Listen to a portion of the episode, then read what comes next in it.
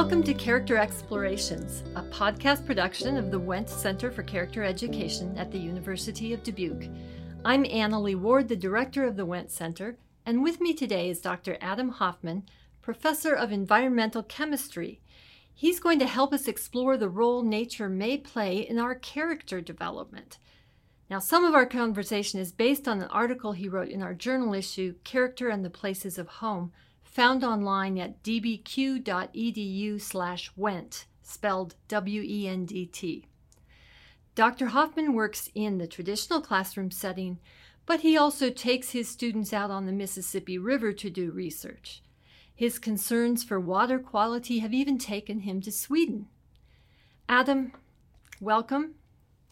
You wrote about something unusual called an utedag? Whatever is that? That's a wonderful question, Annalee. And, and, first and foremost, thank you for inviting me here today. Um, I am super excited to explore this topic again. Um, and your first question, Utedags are outdoor days.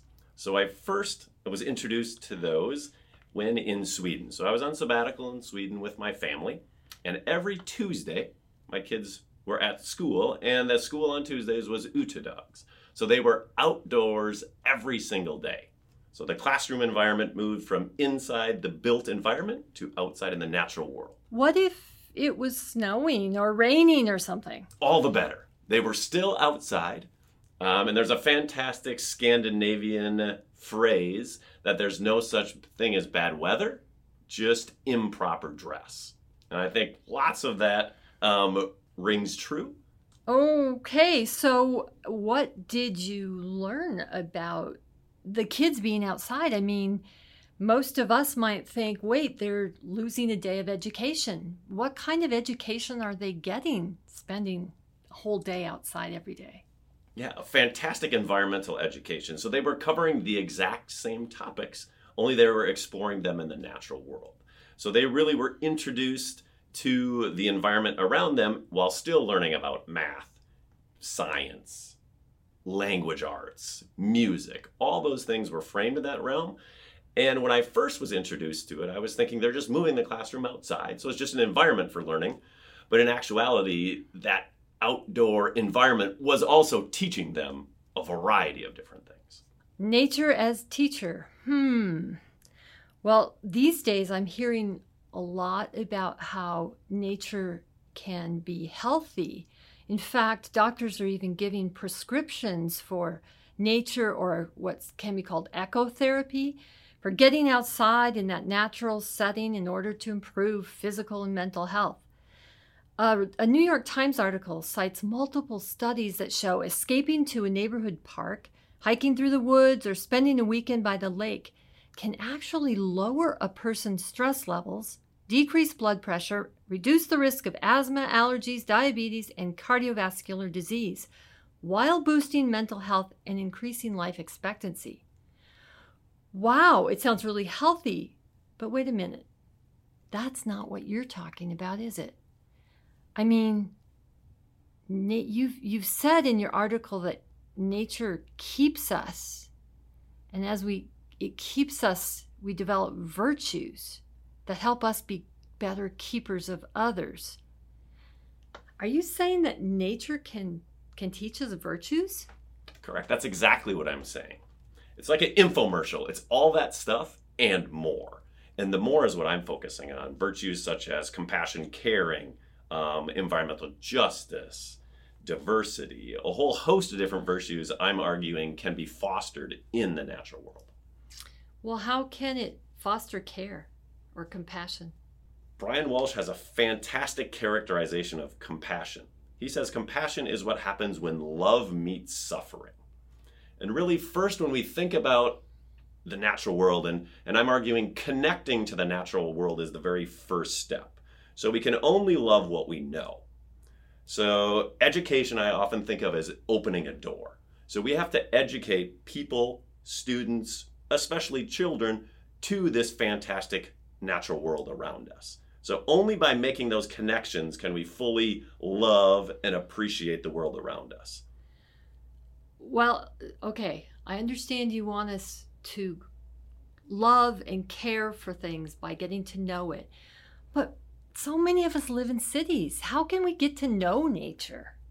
Yeah, I think that's really important the realization that nature is all around us. It can be a city park, it can be a garden in a kid's swimming pool in the backyard, it can be anything in the built world that you are fostering, looking after, showing stewardship to that we can connect to. So, so often we think about huge, majestic mountains, but it can really be the tomato planted in your backyard, can be a connection to nature. Great. So, the more we get to know it, the more we get to love it, the more we develop a love of nature. But does that transfer? Right. So I'm arguing the next step then is the compassion. So once you have this love and relationship, you have an entirely different connection to that. So I'm thinking, just as an example, um, we have land, plants, and animals all around us. And if we can move from treating them from like they often are commodities, right? Grown, traded, harvested, used for our good, to friends or something like that. So my daughter just recently decided that she is going vegetarian for the sole reason of she cannot stand to see animals suffering or in pain or not in their natural environment. So she's built relationships with cows and pigs that are different than other people and certainly different than myself as well. And that has manifested itself, that compassion into she is treating those animals different. And we can have compassion for a large amount of different animals, um, trees, soil, a whole host of different things. But that can't happen until we change our relationship with those things around us. You've mentioned some other kinds of virtues. You talked a little bit about uh, nature as an exemplar of diversity. How can we learn diversity in nature? So, nature is a really fantastic example um, showing the value of diversity. Um, in general, it shows us that homogeneous monocultures, lots of things that are exactly the same, is not good. So, just for example, right now in the city of Dubuque, they're cutting down a bunch of ash trees because they planted a whole host of ash trees when Dutch elm disease wiped out the trees, and then now um, emerald ash borer is doing its business in town, right? So, if you have a whole lot of things that are exactly the same, whether it be trees or people thinking exactly the same, that is not good for strength, resilience, the environment. So we go out in the natural world and we can really see that diversity is really, really, really important, right? And we can take those lessons back to us that in our classrooms, in our work environments, on our college campuses, in our governmental organizations, everything is better with diversity. And, and that's all around us in the natural world. That's really a beautiful lesson. Kind of related to that, what is environmental justice? You mentioned that early on. Does that have to do with this in diversity, or what are you thinking about when you talk about environmental justice? Yeah, it really does. Um, I think just first and foremost that the physical and mental benefits that you already talked about that nature does is that should be a universal right for everyone, not a privilege for certain groups or certain people. So the environmental justice thought is we need to expose everyone to the same positive benefits of nature. And then also, environmental justice right now largely focuses on inequalities in stuff like water quality or location of landfills or toxic dumps. Those things are often found in socioeconomically disadvantaged areas. But I'm talking about not only removing the bad things, but also giving everyone access to the good things, the character virtue building things that's also present in the environment we want to help people grow to be more than just um, one dimensional, but we want them to be fully engaged people who care about others, who are excellent in every way. So, so California is doing something. Yes, yeah, so California has just recently um, launched a new outdoor equity grants program. So as of 10 days ago, they've decided they're going to award $19 million for competitive grants to increase access to underserved populations to nature. And I think, just as you stated, this is just a fantastic gateway activity.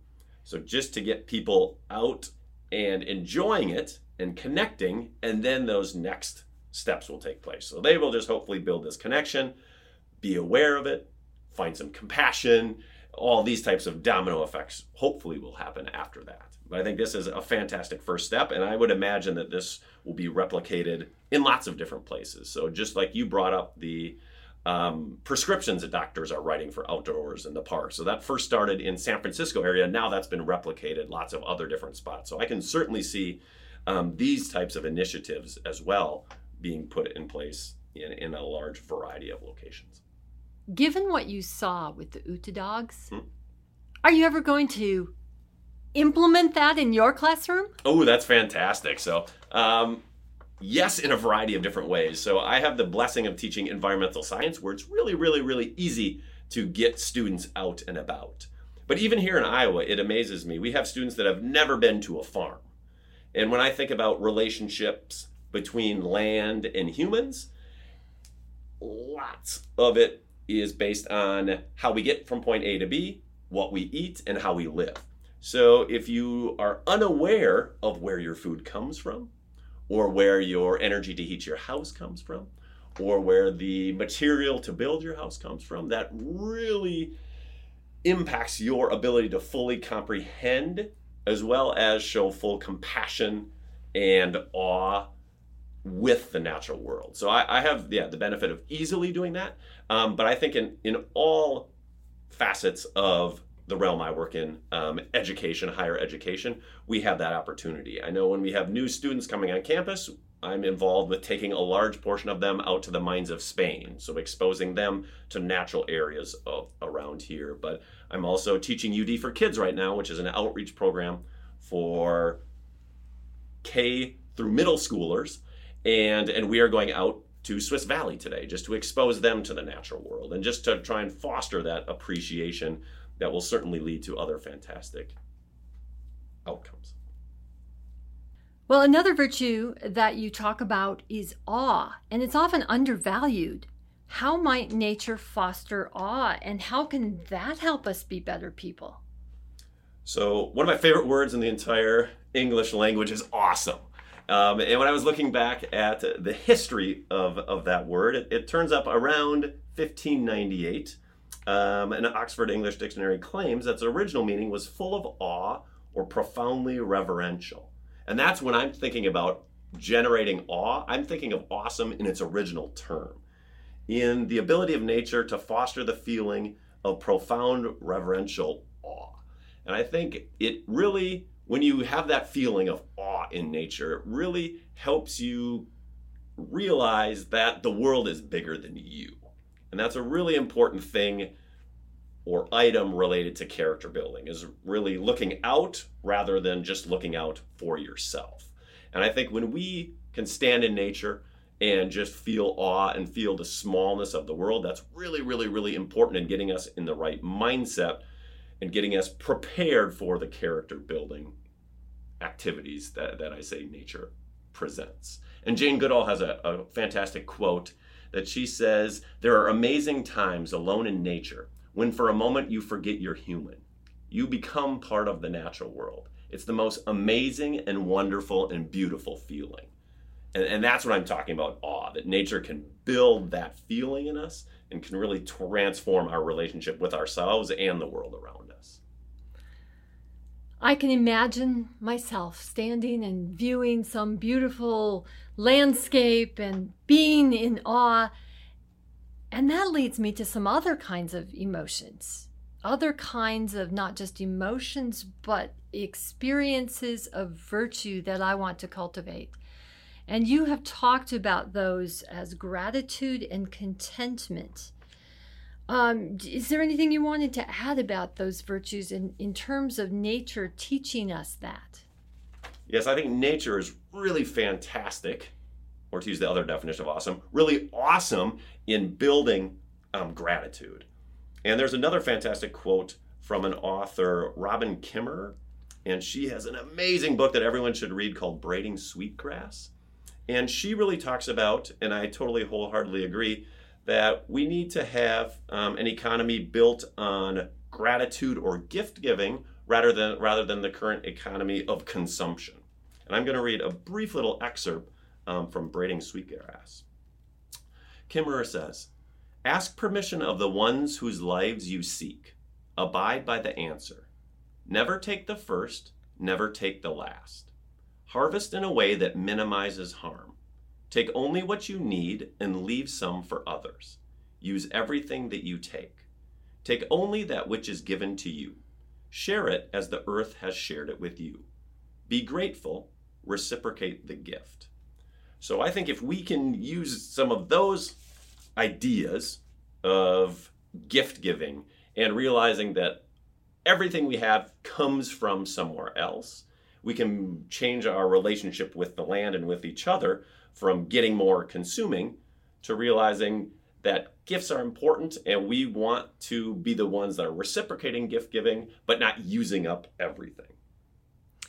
That reminds me of something that uh, Brian Walsh, someone you quoted at the beginning of this, has said. He says, Creation teaches compassion, care, and love because creation is born of the compassion, care, and love of the Creator. And seeing that God's love in nature, we get to experience. And that can change us and then impact how we treat others. That's fantastic. And I agree with that. And I would also just add that's another idea that relates to this is just stewardship. Ah. So all the world around us is something that we've been entrusted to take care of. And I think that's a really a paradigm shift um, for a lot of people as well, realizing that it's not ours, it belongs to someone else, and we're just taking care of it. And I think the nature can really help us with that thought, and it really shows, uh, especially just turnover and um, the seasons and all those things that it's not ours, it's just here. We have to take care of it for the benefit of others. Wonderful, wonderful challenge for all of us. So, Adam, as you think about this this work and and the power of nature to shape and contribute to character development, where do you see future research? Are is anyone doing work in this area, or what? Um, what are you seeing out there? Yeah, I see this as an area ripe for exploration. Um, I exchanged some emails with some of the authors of the work I um, I cited. And um, one author, Stephen Pfattheicher, was um, in his article claims we suggest increasing moral behavior in the domain of nature protection by activating the moral emotion of compassion. So they were arguing to protect nature, we need to not pander, but really look at compassion and, and come at that through that lens. So I emailed him and we had a, a, a, fantastic exchange. And I said, Well, what is the opposite true? If we want to look at being in nature, can that impact and increase our compassion by looking at the world around us? Um, and he said that was a wonderful question, and I should pick up that line of research. So he said no one was exploring that um, those type of connections, but he agreed that there's lots of ancillary evidence that suggests those connections might be taking place. But right now, it's really an area um, that I think is, is really primed for some really interesting research exploring these types of things. And right now, in our um, pre slash post slash current COVID world, there's been lots of looking at impacts of mental physical health of nature. So I think it's we've taken a mini step back from this thoughts of virtue and character building aspects of nature just because of some pressing needs. But I think the focus on nature now really, really, really makes it a prime environment for exploring other benefits of nature, such as virtue character building options. Sounds like you have a research agenda for the near future. I do. So, uh, any last comments that you'd like to make or things you'd like to say about this area? So, one um, area that really inspires awe for lots of people is Yellowstone National Park. And it was um, created in 1872. And the sign on the entrance to Yellowstone Park says, for the benefit and enjoyment of all people. And I think that's a really important phrase. So the natural world right now in the United States is not being utilized for all people.